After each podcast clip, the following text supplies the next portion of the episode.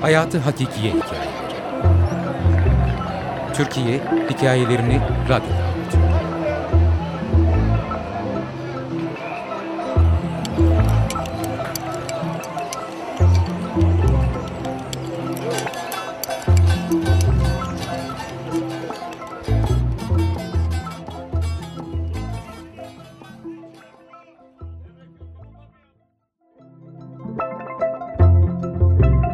Taksi şoförü 1987 yılı. O zamanlar Etiler'de Arnavutköy yolu üzerindeki Yeşilbağ sitesinde oturuyordum. İş yerim Karaköy Salı Pazarı'ndaydı. Ankara'dan İstanbul'a geleli henüz bir sene olmuştu.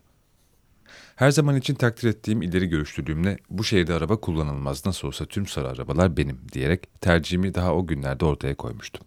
Tabii çalıştığım şirketin taksimetrelerde yazan ücretler dahil bütün ulaşım masraflarımı karşılıyor olması da bu kararı vermemde hayli etkili olmuştu.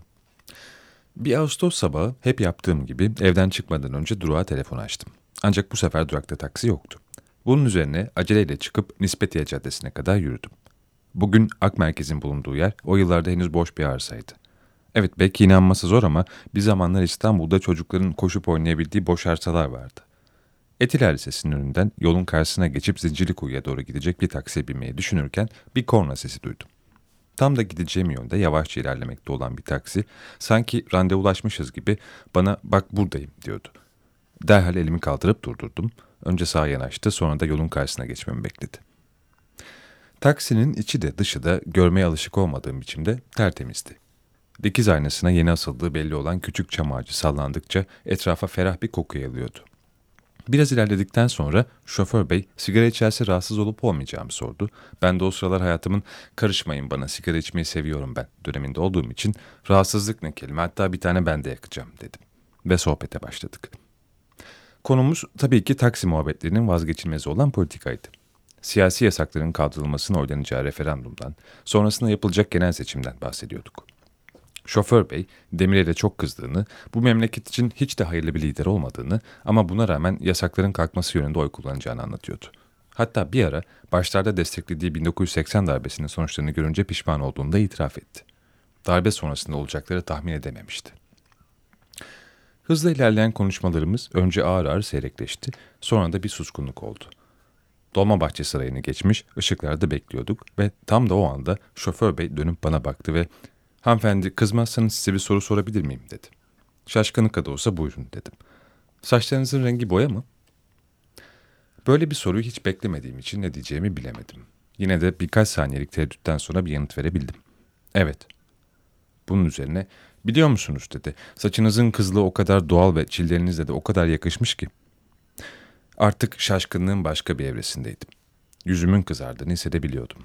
Yıllardır çillerim benim dışımda herkes için dert olmuştu. Hatta o çiller arkadaşlarımın gözünde bir an önce ortadan kaldırılması gereken yüzüme yapışmış bir ayıptı sanki. Tam da hayatım ilaç önerilerini dinleyerek ya da not ediyormuş gibi görünerek geçerken böyle bir söz duymak beni gerçekten de sevindirmişti. Çünkü ben de seviyordum çillerimi. Sonuç olarak o gün şoför bey sadece ihtiyacım olduğu anda taksisiyle karşımda belirmemiş, duymaya ihtiyacım olan o sözü de söylemişti. Bütün bunların karşısında tek yapabildiğim mahcup bir ifadeyle teşekkür ederim demek oldu. Şirkete vardığımda derhal telefona sarıldım ve tabii ki erkek arkadaşımı aradım. O güne kadar kendisi dahil hiçbir erkekten gelmeyen iltifatı bir taksi şoföründen nasıl aldığımı anlattım. Dinledi ama ne hissettiğimi anladı mı bilmiyorum. Doğrusu şoför beyin adını da bilmiyorum ya da o taksinin plakasını. Ama bildiğim bir şey var, o sabah yaşadıklarım benim için her zaman güzel bir an olarak kaldı. Hatta hayatımın en güzel iltifatını galiba ben o sabah duydum. Çünkü iltifatların en güzeli tam zamanında gelendi.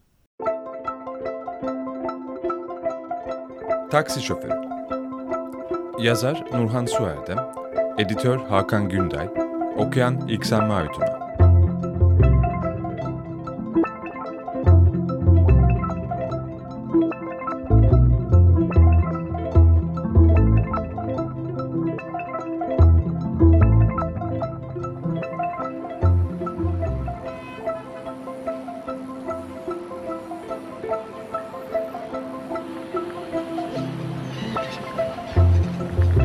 Hayatı Hakikiye Hikayeleri